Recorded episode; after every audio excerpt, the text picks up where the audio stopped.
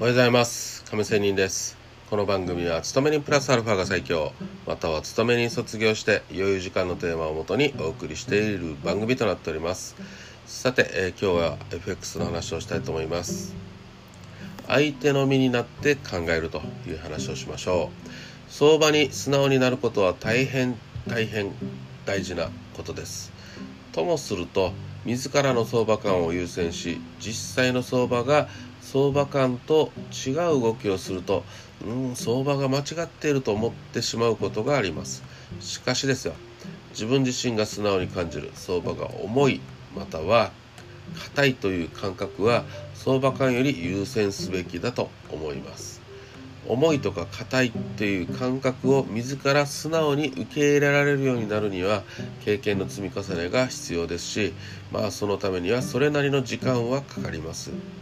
しかし一旦身につけてしまうとマーケットがロングであるのかショートであるのかかなりの確率で読めるようにはなるかと思います。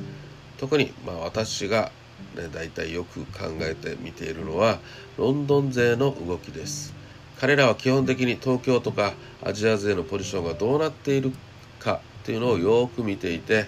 えー、どうすると東京アジア勢がロスカットしてくるのかっていうのを毎日ね、えー、探っているようです。だいたいこの辺にストップロスが置かれているんじゃないかというところです。従いロンドン勢ならどうするっていうことを推理していけばおのずと彼らが参戦してきてやろうとしてることがまあなまあなんとなく分かってくると思います。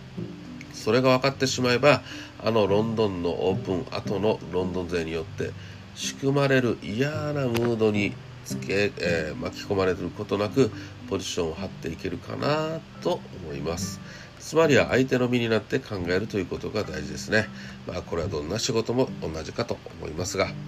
ということで今日も生き残っていきましょう。また明日。See you!